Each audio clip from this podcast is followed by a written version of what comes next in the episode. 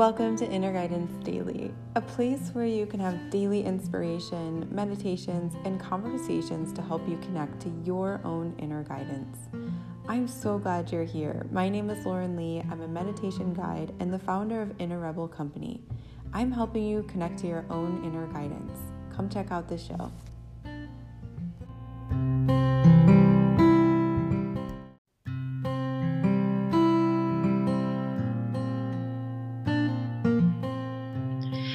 Welcome to Inner Guidance Daily. I'm so glad you guys are here. This is a really important episode. I want you to know that you are a goddamn superhero. I know that sounds crazy, right? Like, why would I be telling that to you right now? And why would I be telling it to you in that way? But listen, truthfully, you are an actual superhero, and your superpowers are your emotions. For instance, you can bring your whole world to a full stop by using your depression. Your anger is going to create sacred boundaries around you and letting people know, hey, this is my boundary. Sadness helps you to cleanse, to clear, to release for something new to take place. And you can start to plan for your future by using your anxiety. And so on. Your emotions are truly here to help you, they are guiding, healing forces. Join me and award winning author Karla McLaren as we discuss the superpowers you hold when you embrace the wisdom of your emotions. At the end of this episode, you will truly understand why I call Karla the Beyonce of emotional intelligence.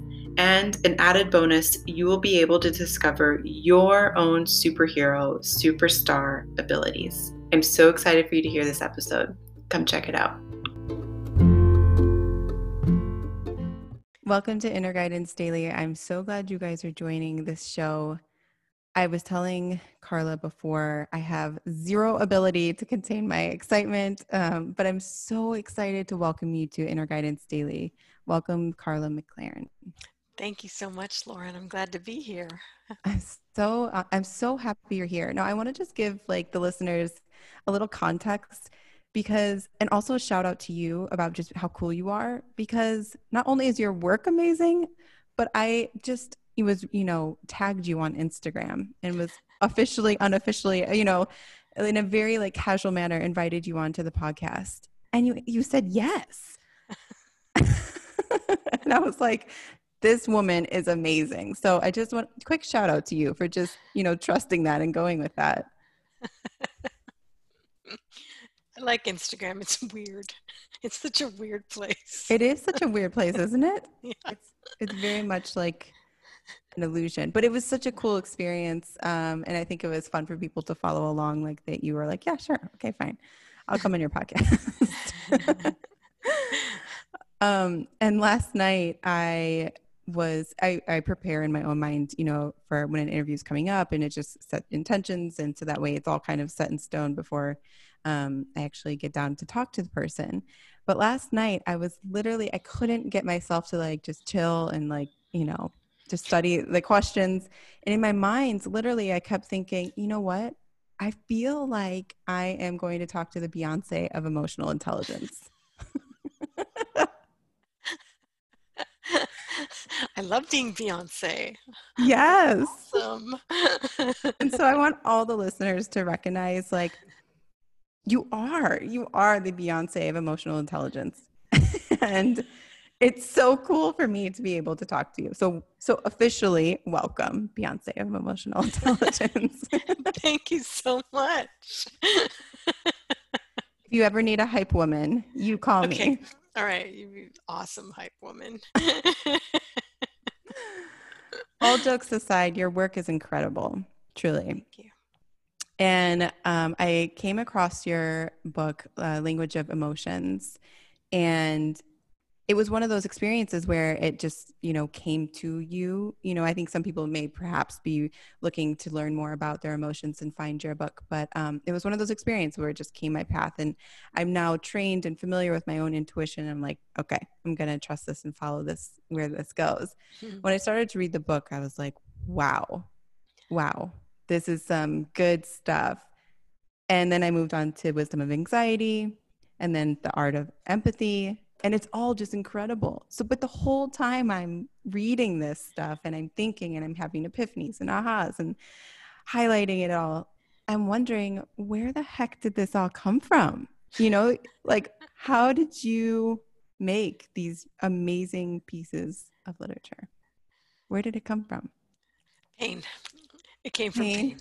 Yes. um, yeah, my, my story wasn't like unicorns and rainbows, although it's rainbows now. Um, everything's rainbows on my covers and in my world. But yeah, um, I experienced uh, an extended period of childhood uh, abuse. Um, luckily, not in my family. It was a it was a neighbor, and so I did have some level of safety, but not really because it just kept happening. And what happened for me was I learned to turn up my capacity to read people and their emotions as a survival skill.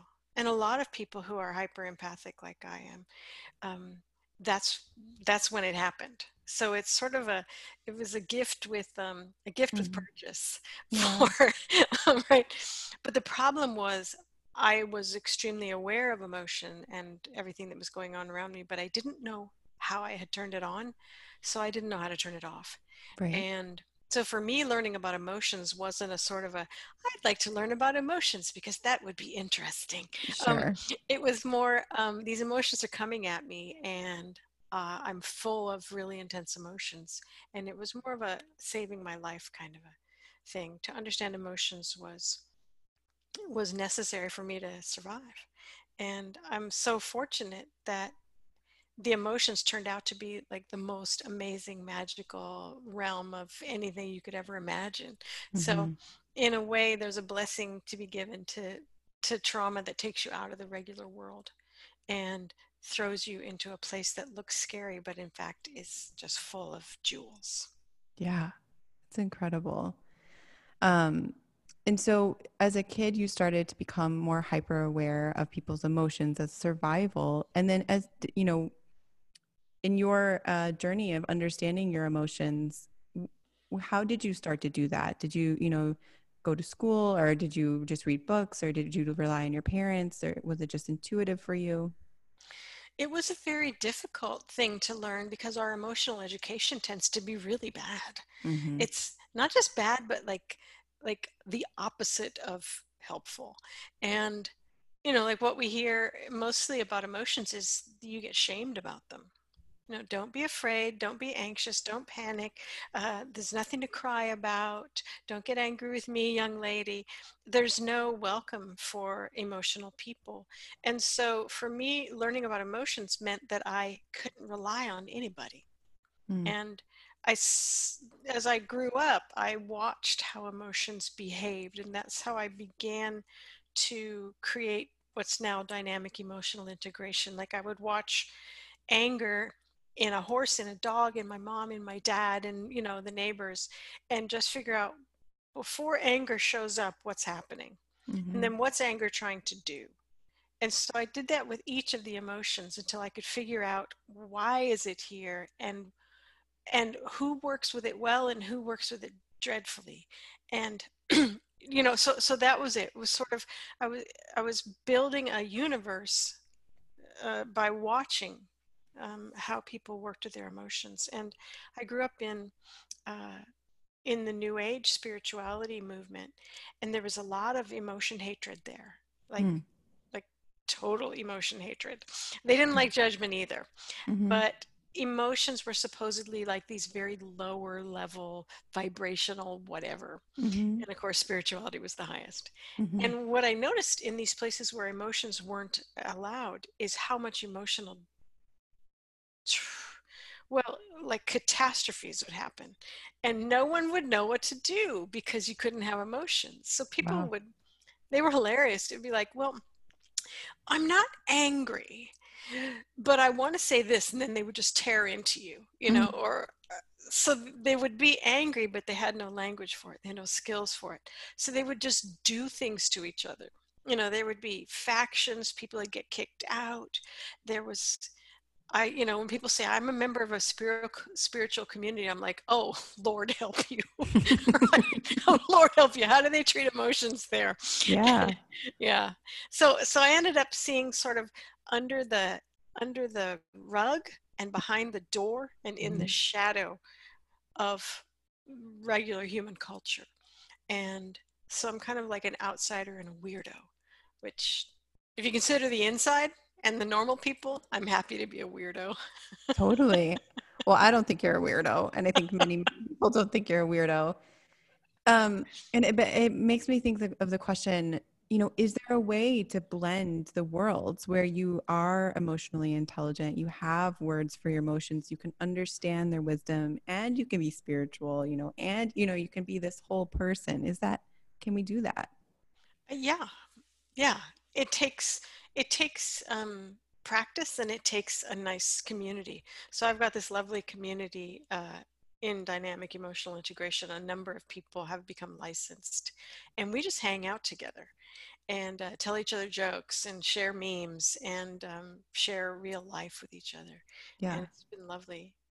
Um, but a lot of us, we will take our behaviors that we've learned in the DEI community, like saying the real names for emotions and people will get very upset like right? what like, well if we say that was awesome anger that you used right there and your shame is working so you know and what great panic and i saw that suicidal urge and that was awesome and people like go away and shut up.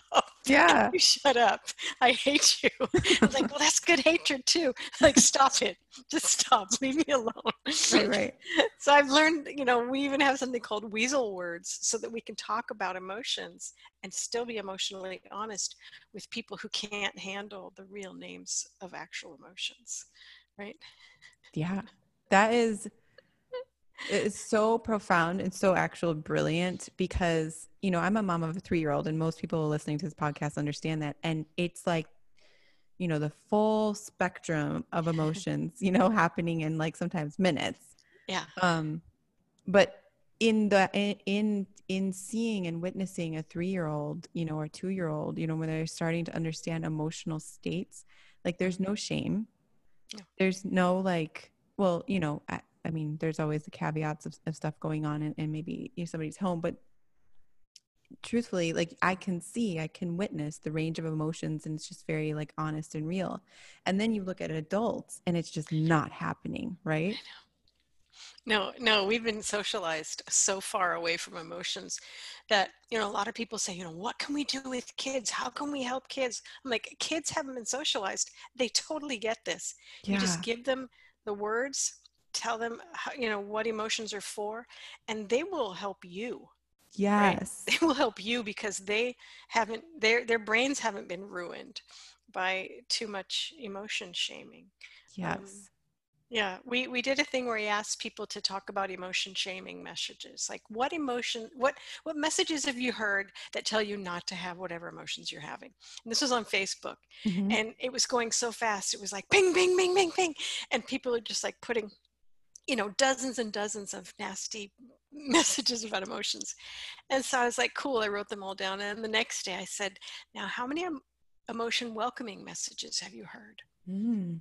And um, it was crickets. Actual crickets came on Facebook because, I mean, people couldn't even think of a single time that they had had their emotions welcomed. Whoa, that almost made me cry. I know, I know.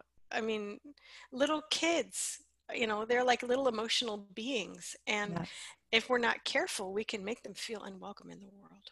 Totally. God um, that makes so much sense. What is it about emotions that we fear so much? Like it seems like it's an, an amazing beautiful and if anybody's read your books you can see that emotions hold so much wisdom and they're truly a guiding light. What are we fearing about that what I've realized is emotions contain so much power. And eh, what we're understanding now in, in, in the study of emotion is that emotions are underneath everything we do and everything we are. So every thought we have, every belief, every action, every behavior is preceded by an emotion. And so emotions are really the ground of everything we are. their our inner wisdom, there are our capacity to understand the world, there are capacity to identify importance and lack of importance. There's sort of like everything. And people are afraid of that power. What I also notice is if someone knows their emotions, you can't manipulate them because mm. they can see it coming. And so when there's a lot of emotion shaming in any social system, I'm like, who's manipulating who? Yeah. You know, right. there's a power, uh, there's a power struggle going on here. And if people are connected to their own emotions, they can't be controlled. Mm. And uh, who wants that? I do, but who wants that, right? Um, right. Yeah. No, that's that's, and I think, wow, that's such an important message to hear right now. You know, especially with just the volume of drama that is happening in our world and what's yeah. coming to light and social media and understanding your emotions and the power that it holds in your own life. That's a, that's a very important concept. Yeah, I've been looking at with the with all of the um, the protests in the streets, and people are saying, you know, you need to do your protest nicer or something like that. It's like, don't be angry. Yeah. Um, like really, really, they're saying what's true, right? right. They're saying right. what's true with an intensity, and if you can't handle it, you go deal with it. Don't shut them up. Right. Right. right. to do some work. Um, but it's just interesting how people think that if there's if there was just a nice way that we could hear about injustice and inequality i think that's I mean? absurd. Yeah right. No they're angry and they should be. yeah is there a nice way that we can hear about murders yeah. the police? Is there a sweet way? Can you put candy on that? You know like, no. But to your point that's what it points to in our in our culture in our mm-hmm. worlds. You know it's you know not just in america it's across the board that we we can't ingest that type of emotional uh, expression yeah. you know that we we we don't know what to do with it then. Yeah. And and what i've noticed is that people will try to shut down emotions in others that they don't know how to deal with in themselves. Yes. Bingo. And that's a lot of emotions. Right. It's a lot of shutting down. Right. You wrote something i also have to just add this. At some point i was reading your books and i was like i can't highlight the whole book. So even for this interview, I had to be like, what is the best of the best? You know, like get the, get the good stuff. Um, but I wanted to read something to the listeners, and this is from the language of emotions. And when I read it, it just jumped off the book. And I wanted to know, what does this mean to you? You wrote, We don't seem to know how to feel deeply and think brilliant, brilliantly at the same time. Mm-hmm. Yeah, and there's there's a very old idea that that emotions and so-called logic are in entirely separate areas of the brain mm. right so you want to get out of your amygdala it turns out that's not what the amygdala does and you want to get up to your neocortex and it turns out nope that's not how the brain works not how life works that emotions and so-called rationality work together all throughout the brain in a process called cognition mm. and if you try to use logic or rationality without emotion, you won't be able to attach any meaning to the data you bring in. It will just be a lot of blah, blah, blah. Just right. a lot of numbers and letters and whatever. But it's your emotions that tell you, pay attention to that. That's important. That's not important. This is where we want to go. So right. your emotions make sense of data and every every bit of learning you do uh, emotions are involved in math and emotions are involved in map reading emotions are involved in reading and everything that you do. And so the idea that they're separate is a very powerful concept and again it comes with a sense of control that you want to take your neocortex and control the heck out of the supposedly lower parts of the brain, but there aren't three parts of the brain. You don't have a lizard brain. The hmm. amygdala mm. is not the place where emotions come from. Right. The amygdala is a lovely thing, right? Right. If you were an emotion, you would like to visit it. You'd be like, "Hi, amygdala," but then you go elsewhere too. Right. So, so this this separation is just another aspect of the separation of people from the contents of their own soul. Wow. Right Yeah. So it's very easy to think brilliantly and feel at the same time. It's very simple, right. but not if you've been trained. Otherwise, I think that they're entirely different and separate um, processes. Yeah, that makes so much sense to me. I mean, and and that's the human. That's the humanness of us. You know, mm-hmm. like if we were just these little robots walking along, then yeah, we would just take in information, take it in, take it in. But we're we're thinking and feeling, you know, beings. Yeah. So that makes perfect sense. Yeah. And it, it makes me think about something else that you wrote, and I'm hoping you can help guide us through this. How are emotions direct healing forces? each one in its own way has a very specific area of influence that it works on. So in my work, I have people work directly with their emotions by understanding what they do. So for instance, anger is about setting boundaries. So if your anger comes up, some boundary has been crossed. Something somewhere is not right.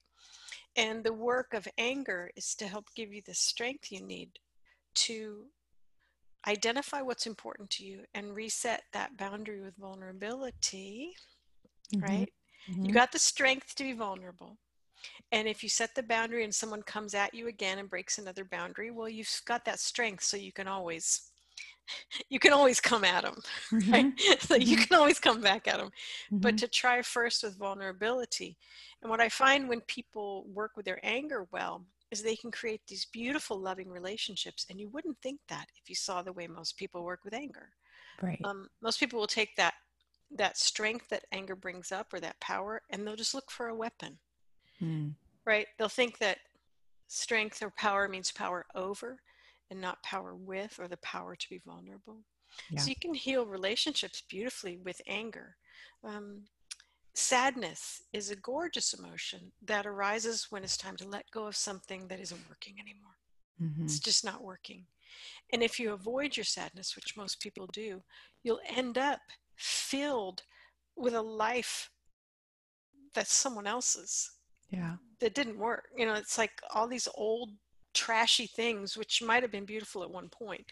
But if you can just work with your sadness and start looking around and saying what isn't working anymore, you can get to your authentic life really quickly right with help of sadness but if you don't you may end up you know 20 miles away from your actual home of your soul right give us like a real example like something in your own life or maybe somebody you've worked with where like you saw or you experienced you know the wisdom of anger moving through you or that person or sadness. And you know i think sometimes people conceptually understand but then it's like the realness of it you know give it what does that look like?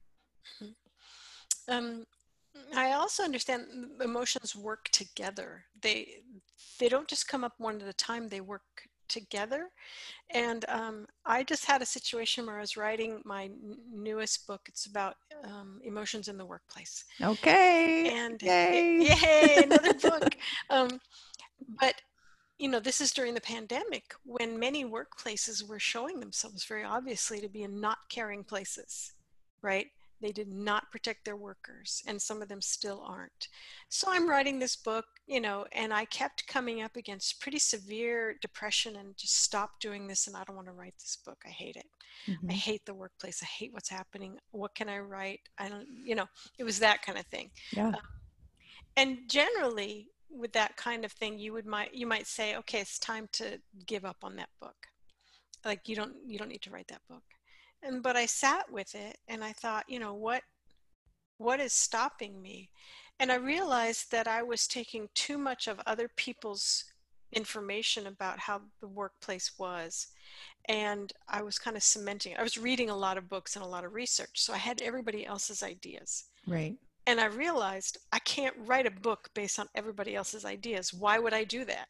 Why would I, why, it was like I wouldn't even get my own byline. It would be Karla writes about 15 people. Yeah. and so I realized that this depression was holding me back. One of the things depression does is it stops you when you shouldn't be going forward because mm-hmm. something's wrong. Mm-hmm. And so I sat with that and I said, What was wrong? And I then looked at a lot, you know, I stacks of books and research, and I looked at it and I began just putting it aside and getting rid of it, using my sadness. No, I'm not going to do this. I'm not going to do that. I'm not going to do that. And my anger was there the whole time, helping me realize what do I value and what is my voice and what is you know what are my boundaries about this and what do i want to say in a book that i wrote not other people wrote right and so all of my emotions kind of came together to help me um, stop going down a path where i was going to end up 20 it might have been a nice book 20 miles away from the book that i had meant to write right, right. but it was my emotions that came in and said no right yeah um and is this an experience you're having in in a journal, in a communication with somebody, like a trusted friend, in your own mind, in meditation? Like how are you how are you actually deciphering all of this information coming to you? Well, some of it is talking with friends, and I've got a practice called conscious complaining with a partner. Okay. And um, so I've got friends who are good with, and my husband who are good with emotions, and they they won't oh you don't need to feel um, you know they won't stop you. And so i was able to talk to them and and just pretty much quit the book a whole bunch of times. I'm done. I'm done with this book. I've had it and they're like good for you. And then the next day i was like okay now i can write this book. Yeah, right. but i just kept going with the emotions and try, instead of trying to you know smooth it over um, and make everything look graceful because art isn't graceful. Life isn't graceful. Um, you got to go into the intensity of it. And then i would just sort of realize what emotion i was feeling and then i would ask the questions of that emotion and you know each one has its own question um, so that you can lean into what the emotion is trying to do instead of the question most people have for their emotions is why do i have that emotion? Why doesn't that emotion shut up? Yeah right. i'm ashamed of that emotion. That's not the questions that we ask. Right. yeah. And so it was mostly just working with my emotions individually and as a group and seeing that that i was in a very difficult place because it was appropriate for me to be in a very difficult place. The work, right. the workplace is a disaster. It's like right. a humanitarian catastrophe right now. Right. Yeah. It really is. No, that. Thank you for sharing that story. And um, I think a lot of people will will resonate with hearing you talk about depression as something not as this scary. You know, there's this scary um, narrative that runs in our world about depression. Yeah and here you are saying you know it was what was guiding me protecting me almost of going down the wrong path mm-hmm. can you share a little bit more about how you think and feel about depression now this is what i call situational depression and that means that it's depression that relates to a situation that you can or may be able to change this is different from major depression or bipolar depression things that require some support uh, you know, from a doctor or a counselor. And the what I understand depression to be, I call it the ingenious stop sign of the soul because it will come up when things are not working well either in your health or your relationships or your job or your world like there's a lot going on right now that is in and of itself very depressing mm-hmm.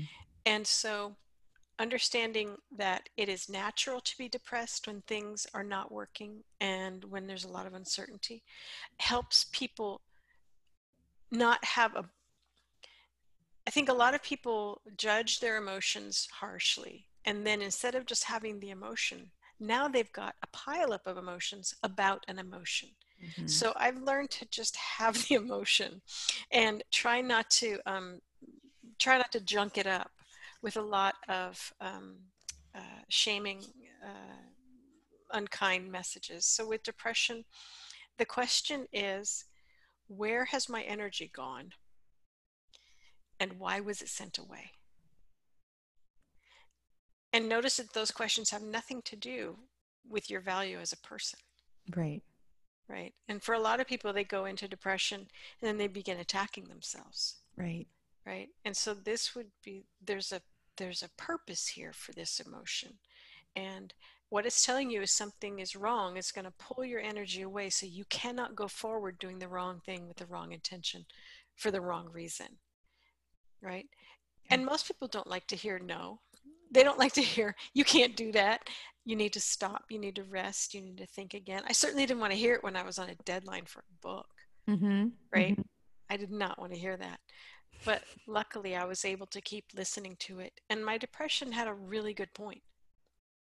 You know, my depression was like, why are you doing, you're writing this, but why are you focusing so much on what other people are saying? You know, they got their book deal. you right. need to have your book deal. Right. yeah. yeah. Thank you for giving this, you know, additional context. I think it's it's such a good ex- uh, perspective. You know, it's very refreshing to hear somebody talk about depression in a way that's useful. You know, it is an emotion you're experiencing, and this is situational, and, and um, you know, there is wisdom behind it. So thank mm-hmm. you for giving us, you know, a real experience from your own life. And I can't wait to check out this book because, you know, in the workplace there is just it, you know it lacks the it lacks emotional intelligence you know and yeah. you know yeah yeah they decided to kick the emotions out of the workplace that didn't work that no. did not work it's no. become an extremely inhumane place especially here in the united states the workplace has become just such an abusive mm. thing and that was part of the reason why i fell into the depression because the research i saw was like i mean the workplace is killing people. Oh. um, just from just from uh, just the sheer misery of being there. It's not sort of like you know accidents with boats falling on you. It right. is going to work every day in a miserable emotional environment. It's like knocking people out and killing them. Yeah. And so that's where i was dealing you know i went into the underworld to write this book and i thought do do to do workplace book nope no you had to see and feel it all first, right? yeah. Yeah. Yeah. Um, well, I know it will change a lot of people's lives. And, and do you feel like we're maybe in a place where we're going to revolutionize work and what it now looks like for us? I feel like the oh, pandemic oh, has. Please let it be so. Yeah. Yeah. Yeah. Yeah. Let it be so. That, you know, the work I think one of the things about stopping like this or being forced to be stopped, the pandemic is almost depression, right? It's like you can't go out. You can't go out. And we were able, after fighting it a, a bit, to look around and say, wow, we were on this train to nowhere. Right. Why was why were we in so many meetings? Yeah. Why did we wear pants? why did we do that? Yeah. what are pants about? right. No, yeah. it's it's very true. And and um I wanted to hold some space for you to give some advice, you know, and share your thoughts and around what we're experiencing right now. It's a very hard time for a lot of people and emotions are running wild and I think a lot of people are not certain in terms of what am I going to do with them? How am I going to process them? Is it okay to feel these things? You know, you're you're the Beyonce of emotional intelligence. I would say there are there are six emotions right now that are really really necessary and sadly people have a practice for none of them i would say maybe one but three emotions in the fear family which are fear anxiety and panic we need all three emotions, and I'll tell you why. But there are also three emotions in the sadness family sadness, depression, and grief. We need all three of those right now, too. Um, fear is your awareness of the present moment. And we need to be very aware of the present moment, especially if we're out and about. You know, uh, we need to know where our masks are, where can we clean our hands um, you know how far people are away from us. Anxiety helps us prepare for the future and to arrive in the future um, um, ready to go. So anxiety is necessary too because if you're going to go out i don't know do you remember going out early on in the pandemic and you just did not have your skills? You had no skills. You're like I didn't die. Yes. But I, there were so many things that I needed to learn. Yes. Right? And so now you've got it down, right? right? Your anxiety has learned that. Panic is a third emotion in that family that most people avoid like the plague, but panic is the emotion that saves your life when you're in danger. And we are in danger. We're in danger. Right. Uh, I think I saw it's almost 170,000 people have died in the United States. It's tragic. And we are we are not on this. We do not have this as right. a as a country. We don't have it. So panic is necessary because we are in danger. Mm-hmm. And panic gives us the option to fight, flee, or freeze. Mm-hmm. So all three emotions are necessary. And I did a little free video on uh, Facebook for how to work with each one. I have another video on sadness, grief, and depression. Sadness is the emotion that helps you let go of things that aren't working anymore. Right. Grief is a different emotion that comes up when you didn't have a choice. Something mm. is gone or it has died. It is a much more powerful emotion. And depression stops us when we're going in a direction that isn't going to do any do us any good or something's wrong and right now something is wrong. Mm-hmm. right now depression is necessary. Right now sadness about letting go of your idea of who you were your job um, um, your idea about what was important. Uh, you know it's all it's all on the table now. And then grief is important. There's so much death around us. There's right. so much loss. There's financial loss. Every time i go downtown and i don't live in a very big town there's another store that's gone there's another restaurant that's gone and i don't see people having grief rituals mm-hmm. right people are still kind of in shock and um, we've set up a grief ritual online for next month and we'll see we'll see how that goes.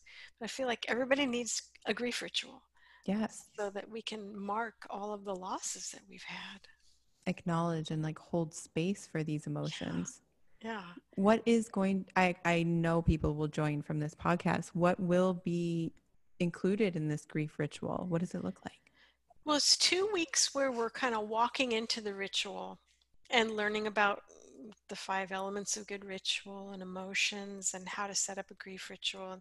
And then there's a weekend grief ritual starting Friday night in the person's time zone and then going through to Sunday afternoon. And mm-hmm. so we'll grieve and mourn together and create grief shrines and and yeah. just learn about grief and have it be okay to be grieving and to feel loss. Whereas a lot of people are like buck up pal. Yeah you know tomorrow's another day. Um, right. right? And just to feel it and to deepen into um, i think with grieving you can mature right? People who don't grieve or don't know how to grieve they sort of don't they don't grow up. Mm-hmm. And move into the world of adults who deal with loss and pain. Right. Yeah. It's incredible and i i, I think i'm going to join because you know I, I think it sounds like such a good and and nobody like to your point and nobody is holding this space for us to do that unless you know you're maybe looking for it. It's not something that's common that we're going to do. Um so thank you. Thank you for doing that and and leading that. And hopefully people will be inspired by that yeah. how when you were talking about that it brought, it brought up a question for me and i'm sure people are wondering the same thing like how do we integrate all this right how do we how do we acknowledge and pay attention to six really powerful emotions, right? Fear, anxiety, panic, sadness, depression, grief. You know, it, just saying those, everybody's like, ah, don't say another one, you know? don't add anger. yeah, yeah, right. And people are probably angry. Yeah. Um, but how do we still live like an integrated life where we haven't mm-hmm. just totally lost ourselves in in one or many of these emotions what i'm seeing right now especially in people who are who are kind of spinning out is that these emotions are all up for them and they are doing everything they can to run from them so the people who have fallen into conspiracy theories on the mm-hmm. left and the right there's a lot of conspiracy theories to choose Tons. from yeah um, and seeing what happens to people when they don't work with their emotions is is very, very painful. But for instance, people who are able to manage, um, even during the pandemic, still wear masks, handle themselves, you know, continue to love and care for people, uh, no matter where they come from or how they vote.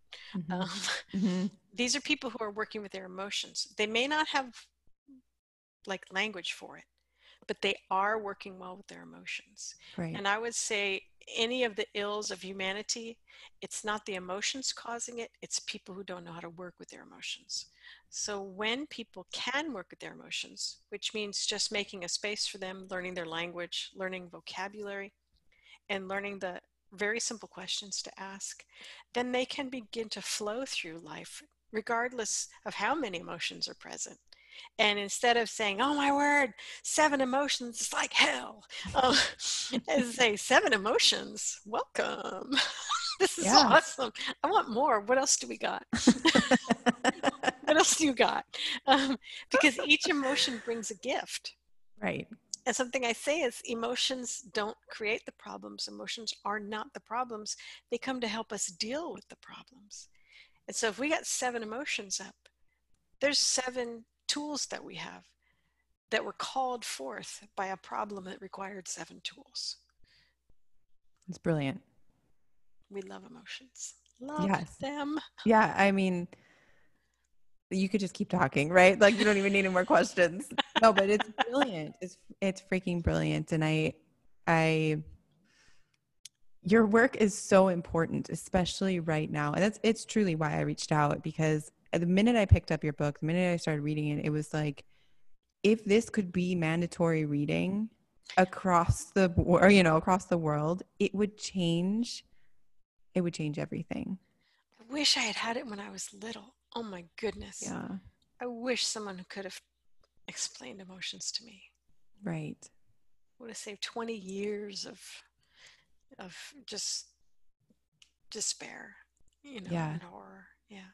Yeah. And maybe, I don't know if maybe it was a healing experience for you to write some of these books. Yeah. Even the workplace book eventually became a healing experience. It was the first book that was just really grueling to write. Right. I usually love to write. It's right. Like playing, but no, this one was awful. I hope it isn't awful to read. I was like, don't tell anybody I said that. no, uh, you know what? It's it's honest and it's telling you something, right? That emotion of like just dreading, you know, yeah. or, or going through something that wasn't how it was before, you know, just taught you something. And I have no doubt that the book will be fascinating and amazing. Yay. And it will really, you know, open people's eyes into like what is there or not there in, in terms of emotions in the workplace. Um, I, I wanted to ask you this too, because uh, when I was reading the books, I was wondering this too, but what does a perfect world look like for you?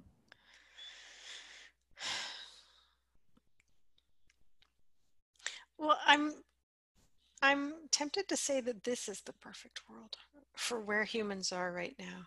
Yeah. In regard to their emotional capacities.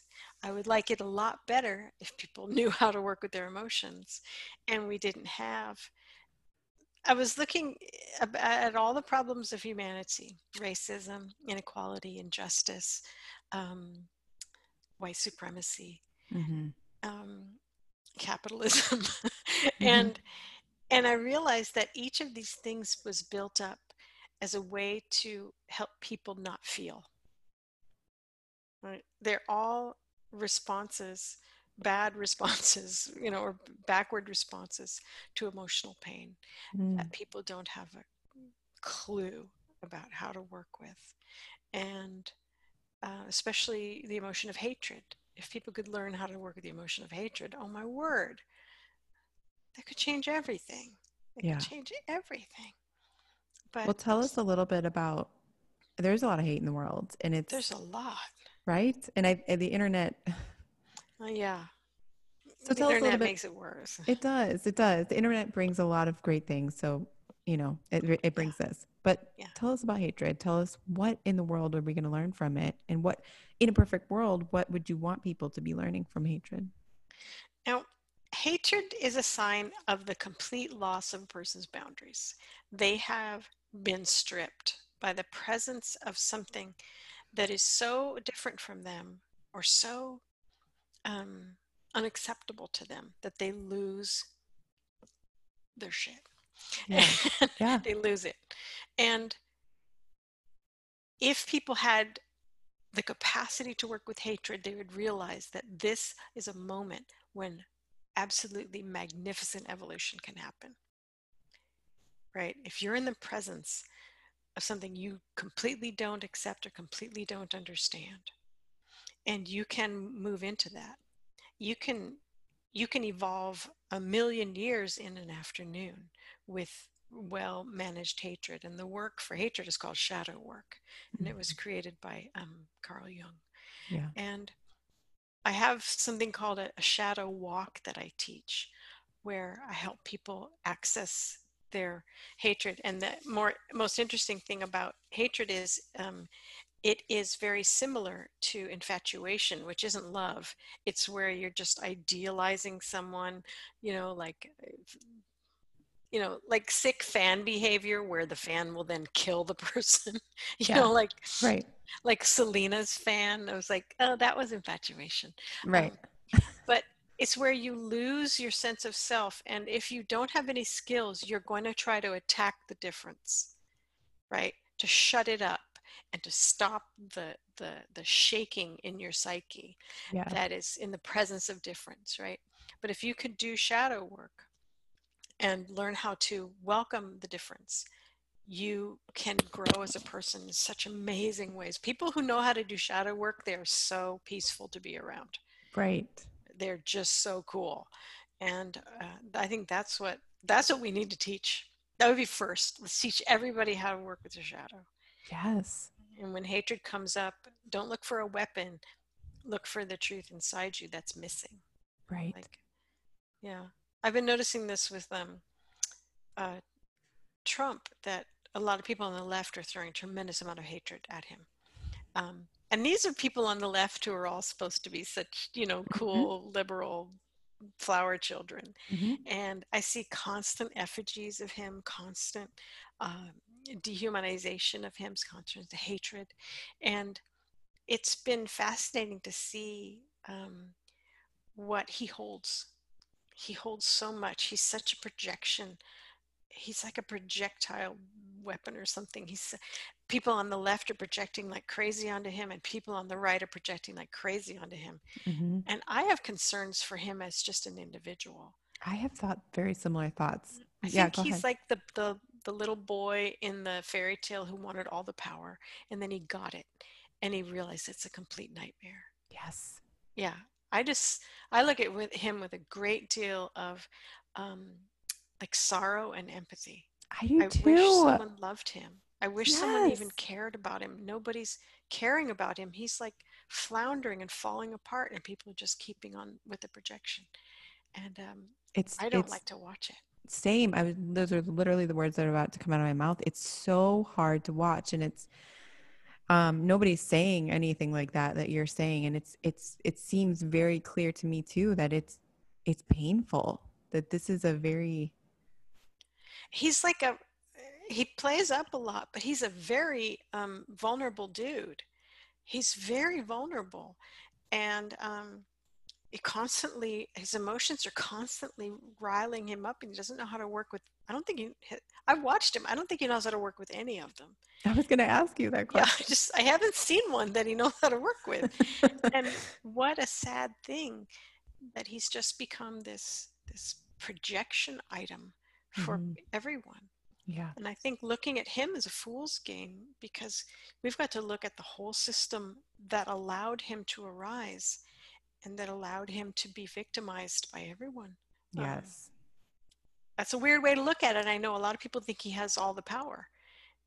Uh, look at how he's reacting. Look at how his emotions are reacting. He's not feeling powerful at all. At all. At all. I so much understand what you're saying, and it's it's actually pretty fascinating to hear you talk about it. Um, and just the other day, I was telling my husband that it's you know, as people are paying attention to the drama, the theatrics, you know, and, and then the stories around the theatrics that are happening, mm. um, I was just telling him that, like, I think people are losing sight of, like, what you just said that, you know, what's happening is behind the theater. You know, it's behind the curtain, it's underneath the rug, to your point of all the other areas you've been looking under. Same in the politics, you know, and same in the government and, and how we're running our, our, our world, our country. Yeah. Um, and it, it's pretty fascinating to take a real big step back and evaluate from from your vantage point you know of emotional awareness and emotional intelligence so i i would encourage people to just pull back for a moment and and see if you can begin to see what's going on yeah you know when i do shadow workshops a lot of times people will say well what about if i hate someone like hitler you know they always want to make a case for hatred Mm. Right? What about people? What about child molesters? And I'm like, yeah, nobody likes child molesters or Hitler except everybody in Germany um, uh, during the period that Hitler was the bee's knees. Right. But um, to ask, what is it about Hitler or child molesters that you hate? What is it that pulls it up? And and Donald Trump does a lot to to engage people's projection. He he plays a game with it, where he'll just behave in a just a wild, out of control way, and and so I'll watch and I'll and I'll lean toward hatred with him. You know, I'll just lean and I'll be like, what is it about him that is pulling my hatred? What is so different for me? And one of the things is that he's not skilled and he's not prepared and he hasn't he hasn't researched and he hasn't done his reading and still he's the president and I never I would like to have that. I would like I would like to have a situation where now of course I'm kidding because I wouldn't feel comfortable, but I would love to have a situation where I got all the power without doing any of the work. Correct. Um, I would like to be able to fail and fail and fail and fail in every business I've ever had and all of my marriages and still be seen as, you know, the greatest thing ever by some people. Right. I would love to be able to fail my way to the top. Right. Who wouldn't, right? right? So I'm just sort of like by by talking about what is specific about me and Donald Trump, I can humanize him and myself and not be a weapon pointed at him. Like I can't nobody can use my hatred against anybody. Exactly. And it goes back to your point of saying how powerful it is to understand your emotions. I mean, in that situation, you literally were saying, This is what I own about my emotions. I am going to say what it is for me, taking it back home rather than projecting it back onto him. And in that case, you can humanize him, you can humanize yourself, and it takes you to a place that, you know, you can move through your emotions. Now you're not in control. You know, somebody's not controlling you with the hatred yeah. story or whatever it might be. I think yeah, and I can still not like what he's doing and not believe in what he's doing and be very concerned and, you know, do all kinds of political work in the background. It's not sort of like I've done my shadow work and therefore it's all yeah, good. no, um, right. But to not wish death on someone, right? Right. To not wish violence on someone. To not um, put up funny, funny, uh, dehumanizing pictures of him. Right. Um, as if he's not even a human being. Right. Um, that does that does violence to me and to him and to everyone who would see it. And I know I'm just like one voice in the wilderness saying this um, because it, have you seen Facebook and Instagram it's, lately? It's right. Um, yeah. There's just so much hatred that that people don't realize they're just throwing away. They're throwing away their emotions. They're throwing away their energy and their ethics, and they're not helping. Right. It's not helping make political change. Right. No. Right. No. I agree. And it's, um, you know, you can be aware and dislike, you know, something that somebody's doing and then push for change, push for, you know, yeah. take action. And yeah. Yeah. Yeah. It was really well said. Um, I want to ask you a little bit about happiness. happiness. Um, because when I read, you know, the chapter on happiness, it was just I had a lot of epiphanies, a lot of like moments of being like, oh yeah.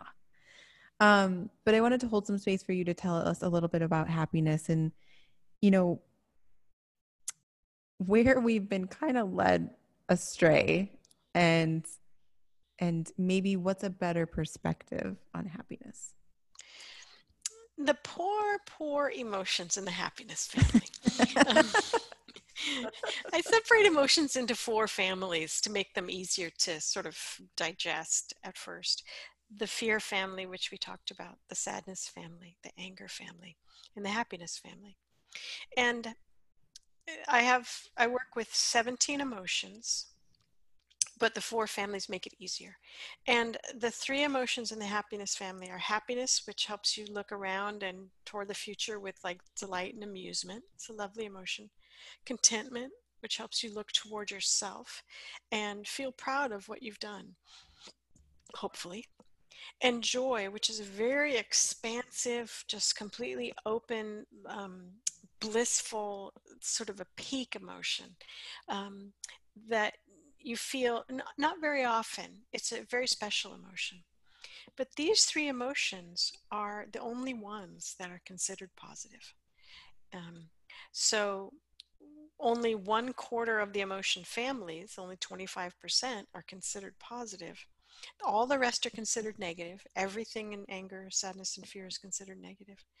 But if you count up the emotions, there's only three out of 17 that are considered positive. I think that's 17.6% of mm-hmm. emotions are considered positive. And the problem with that is when people think of a positive emotion, they think it is something that they want. They want it and they want to have it as much as possible. And when they think of a negative emotion, they think, I, I don't want that. So they end up not having any skills in 14 out of 17 emotions. And then basically being in an abusive relationship with the other three, where they try to force happiness, contentment, and joy onto everything. And if I were to personify happiness, I would happiness would be like, again? I was resting. Come on. It's okay, whatever. I'm gonna go be happy. Um, but each emotion has a very specific purpose and it is sort of called forth when it is necessary for it to be there. And there are many situations where happiness is not really appropriate, right? Like, for instance, um, uh, a funeral. you know, like I feel carefree. It's lovely here. You right. know, like it's time right. to grieve and mourn. Right. It's time to cry. It's time to be sad and and and grief filled.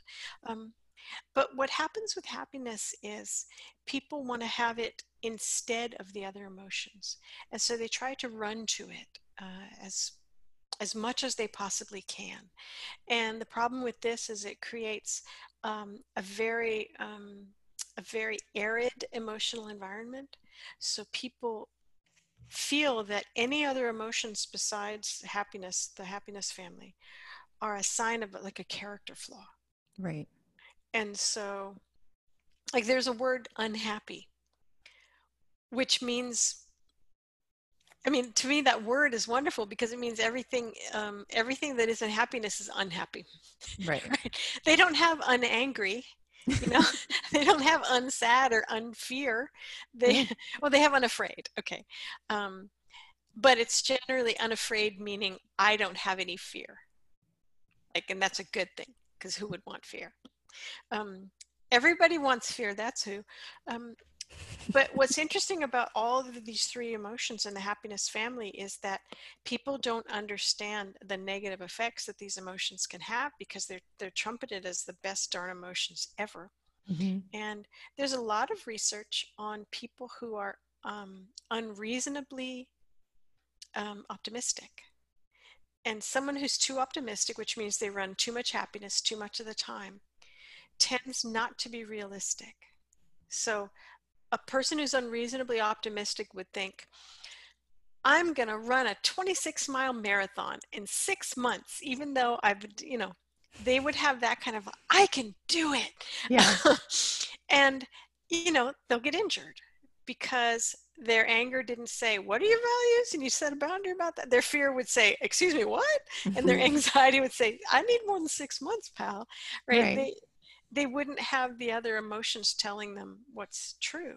And so they would traipse in, tra la la la, and um, and they could do themselves some real damage. But people don't talk about that in terms of happiness. And I love no. that state, unreasonably um, um, optimistic. Mm-hmm. Uh, it's another it's another word for ignorant you know um, contentment everybody wants to feel more contentment they want to feel good about themselves but too much contentment, um, you would think maybe that'd be good. Like yeah. you want too much contentment, but what it turns into is um, um, sort of a self-aggrandizement and even bullying. Mm. Uh, bullies, you know, it was once thought that bullies have low self esteem, and generally they have a high self esteem, but it's not based on anything valuable. So their contentment is too high, and again, it's unreasonably high contentment. Mm. And then joy, which is that extreme um, bliss state emotion, um, it's also mania. It's the mania part of, of bipolar um, depression. And you can see that joy, um, this boundaryless state that's not afraid of anything, that is not thinking about the future. It's like I can have sex with these 10 people and I can spend this much money and I can go to Vegas and I can do whatever I want. Um, and I can eat whatever I want, right? There's no there's no tomorrow. There's only this limitless now. And so joy can be in the Tao Te Ching, they call joy the most dangerous emotion because of the way people behave in relation to it. And I have a practice for joy called rejuvenation, where I help people bring joy toward them and do it by staying in their body and you know keeping keeping cool. But to say joy belongs to you it's in your body. You don't have to go to vegas. You don't have to have sex with 10 people or spend all your money, joy lives in your body. It's so if you're running after joy or happiness or contentment, I'm like, where are you going? These are these are interior states, friend. Yeah. Um, but if you're cut off from 14 out of 17 emotions, even though you overuse and abuse the three happinesses, you probably don't know where they are or how to work with them. Right? Yep. You're going to be ignorant if you're if you only have 17.6% of your emotions available to you. Yeah. Badly. Right. And, and i think we see a lot of it you know unfortunately in the yeah. world. And i think also what is so not cool is that you know people are marketing to people trying to catch them you know onto this happy train to nowhere essentially. And uh, um, so again it comes back to that that you know understanding your emotions is so powerful that nobody can hook you you know if you understand what's happening within your own emotional states. Yeah i was just thinking um i i grew up in a cult but was a part of my new age journey and then i became a cult researcher. And one of the ways that cults can grab people and keep them is called love bombing and it's keeping them in a manufactured joy for a long time so they don't sleep and they can't eat and they kind of lose their their their their moorings you know in the regular world. And they have this extreme peak experience. There might be sex involved or fasting or chanting. And that this this manufactured joy can actually um, um, entrap people in cults. So it's like, well, there's there you go. There's some negative stuff from supposedly positive emotions. Yeah. Wow. Yeah. yeah. So if people don't know what they're doing with their emotions, they can have their emotions turned against them. Uh, yeah. You know, even the so-called positive ones. Right. Absolutely. It's so fascinating. And I think human beings are so fascinating. Aren't they? Yeah, they truly are. Thank you so much for giving me your time. And I, I just enjoyed this conversation so much. I really, truly, you. you. know, appreciate you being here. Is there anything else you want to share with Inner Guidance Daily family or just out into the world? Anything you've been thinking of that you really are hoping people know right now? I would say trust your emotions. It can be difficult at first to to do that because we have so many emotion shaming messages all around us all the time. But emotions are not the problem, they come to help you deal with the problem. And so, as our friend, the poet Rumi, wrote more than 800 years ago about emotions open the door laughing and mm-hmm. invite them in, for they have been sent as a guide from beyond. Beautiful. Thank you. I think that's a beautiful note to end on. Thank you so much for being here, Karla. Thank you, thank you, thank you. Thank you. It was lovely to talk about our friends, the emotions. Yes, thank you.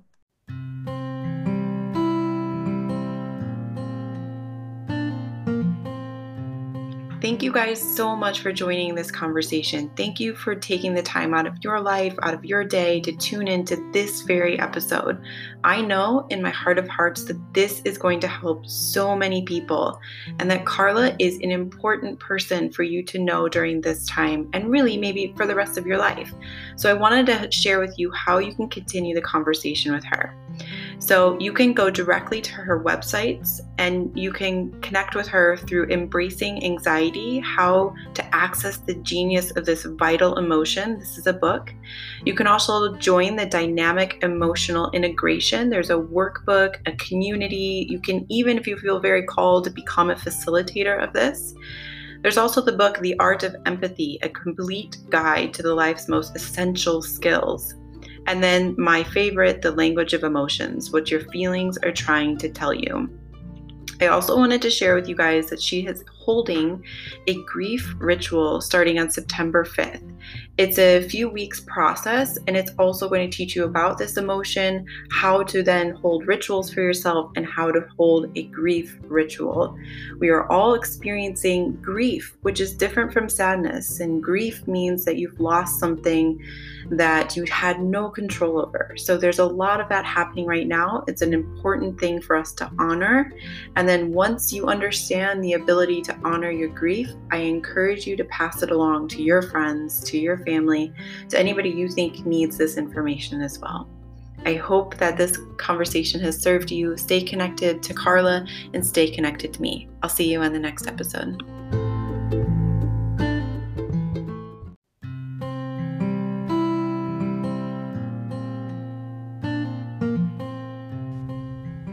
So much for tuning into this episode and for subscribing to Inner Guidance Daily. If you haven't already subscribed, what are you waiting for?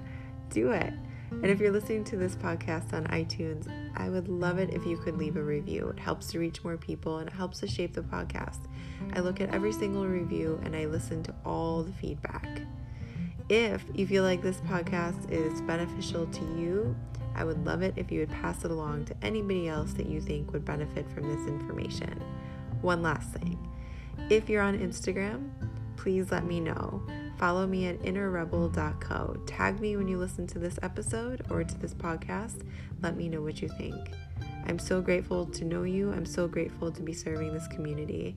Thank you so much for tuning into Inner Guidance Daily, and I'll see you on the next episode.